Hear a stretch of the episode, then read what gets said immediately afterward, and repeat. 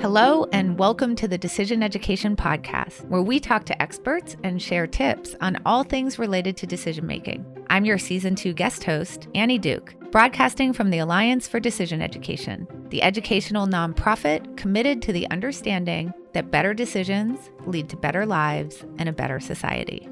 So, if I could define the general manager's job into two things, it would be crisis management and decision making under uncertainty.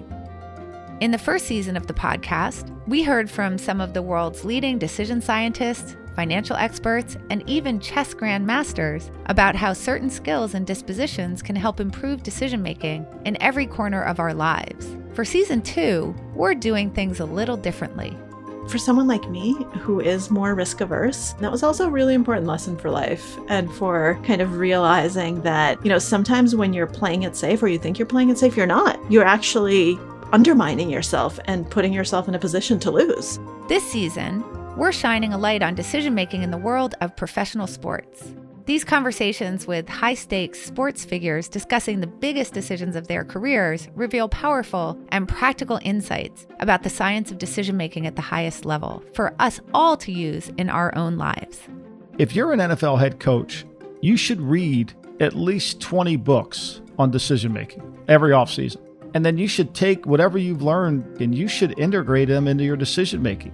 Our guests this season include the youngest person to hold the title of general manager in NFL history, GM of the Cleveland Browns, Andrew Berry, veteran NFL executive, former GM, and now leadership coach, Michael Lombardi, and writer and cognitive scientist turned poker player, Maria Konnikova. In terms of roles, we want our coaches to coach, our scouts to scout, our nerds to do nerd things independently of each other so that there isn't some infiltration of biases from each. Now, the key and the hardest part, right, is engineering that ecosystem where we can come together, collaborate to compete. We'll also be sitting down with GM of the LA Rams and passionate advocate for decision sciences in sports, Les Snead, and mainstay of the NFL Network, Rich Eisen, plus a few other special guests to be revealed very soon.